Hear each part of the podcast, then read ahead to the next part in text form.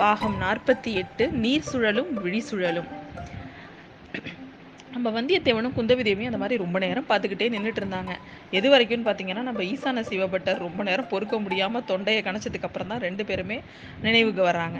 உடனே குந்தவி தேவி தான் முதல்ல ஆரம்பிக்கிறாங்க. நீங்கள் வந்து என்னை தனிமையில் பார்க்கணும்னு ஈசான பட்டரை சொன்னீங்களாமே, எதுக்காக, உண்மையா அப்படின்னு சொல்லி கேட்குறா.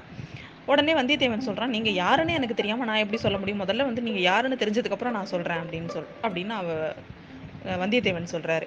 அதுக்கு குந்தவி தேவி கேட்குறாங்க, நீங்கள் யாரை பார்க்க வந் வந்தீங்க அப்படின்னு சொல்லி கேட்குறா அவ. நான் வந்து சோழர் குலத்தோட இளைய பிராட்டியை பார்க்க வந்தேன், சுந்தர சோழரோட செல்வ திருமகள், ஆதித்த கரிகாலருக்கு பின் பிறந்த சகோதரி, அருள்மொழிவர்மனோட அருமை தமக்கை, அவங்கள தான் குந்தவை பிராட்டி தேவியை தான் நான் பார்க்க வந்திருக்கேன் அப்படின்னு சொல்லி சொல்கிறான். நீங்கள் சொல்கிற எல்லா பெருமையும் தாங்க முடியாமல் தாங்கி நிற்கிறது நான் தாங்க அப்படின்றான். உடனே அவனுக்கு பயங்கர ஆச்சரியம். அப்போ நான் ஜோசியர் வீட்டில் பார்த்தது, அந்த ஆத்தங்கரையில் பார்த்ததுல நீங்கள் இல்லைல்ல அப்படின்னு கேட்குறான். எல்லாமே நான் தான், உங்களை வந்து அங்கே மரியாதை குறைவாக நட நடத்தினதும் நான் தான், அந்த மாதிரி ஒரு சூழ்நிலையாக போயிடுச்சு அப்படின்னு சொல்லிட்டு அவன் மன்னிப்பு கேட்குறான் அந்த இடத்துல. உடனே வந்து அவன் என்ன சொல்கிறான், ஆனால் வந்து இவ்வளோ சீக்கிரம் திரும்பவும் உங்களை பார்க்கணும்னு நான் நினைக்கல அப்படிங்கிறா குந்தவி தேவி. எங்கெங்க உங்களை திரும்பவும் சந்திக்கிறது, பிரிஞ்சாதானே சந்திக்கிறது, உங்களையே தானேங்க நான் நினச்சிட்டு இருந்தேன் அப்படின்றான் அவன். பரவாயில்லையே, தொண்டை மண்டலத்தில் இருக்கிறவங்களுக்கு கூட நல்லா பேச தெரியுது அப்படிங்கிறான் நம்ம குந்தவி தேவி. ஏங்க எல்லா பெருமையும் சோழ நாட்டில் உள்ளவங்களே தான் எடுத்துக்கணுமா, நாங்களும் கொஞ்சம் எடுத்துக்கிறோம், ஆனால் சோழ நாட்டில் எனக்கு ரெண்டு ஒரு ரெண்டு விஷயத்தை பார்த்தா ரொம்ப பயங்க அப்படிங்கிறான். என்ன அப்படின்னா, ஒன்று வந்து இங்கே இருக்கிற நீர் சூழல், அதாவது காவேரி, எல்லா நதி நதிகள் நிறைய ஓடுறதுனால நதிகள் அதுவும் முக்கியமாக காவேரியில் நிறைய நீர் சூழல்கள் இருக்கும், அது வந்து ரொம்ப அபாயகரமானது, அதை தான் அவன் சொல்கிறான். இந்த மாதிரி இந்த நீர் சூழலை இப்போ கூட வர வழியில் நான் மாட்டிக்கிட்டேன்னா பார்த்துக்கோங்களேன் அப்படின்னு கே சொல்கிறான். அப்படியா, என்ன விஷயம், என்ன நடந்தது அப்படின்னு கேட்குறா அவ.